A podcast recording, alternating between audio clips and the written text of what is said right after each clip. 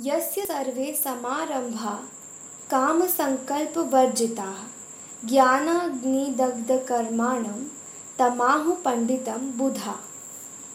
अर्थात, जिस व्यक्ति का प्रत्येक प्रयास इंद्रिय तृप्ति की कामना से रहित होता है, उसे पूर्ण ज्ञानी समझा जाता है। उसे ही साधु पुरुष ऐसा करता कहते हैं, जिसने पूर्ण ज्ञान की अग्नि से कर्म फलों को भस्मसात कर दिया है। तात्पर्य, केवल पूर्व ज्ञानी ही कृष्ण भावना भावित व्यक्ति के कार्यकलापों को समझ सकता है।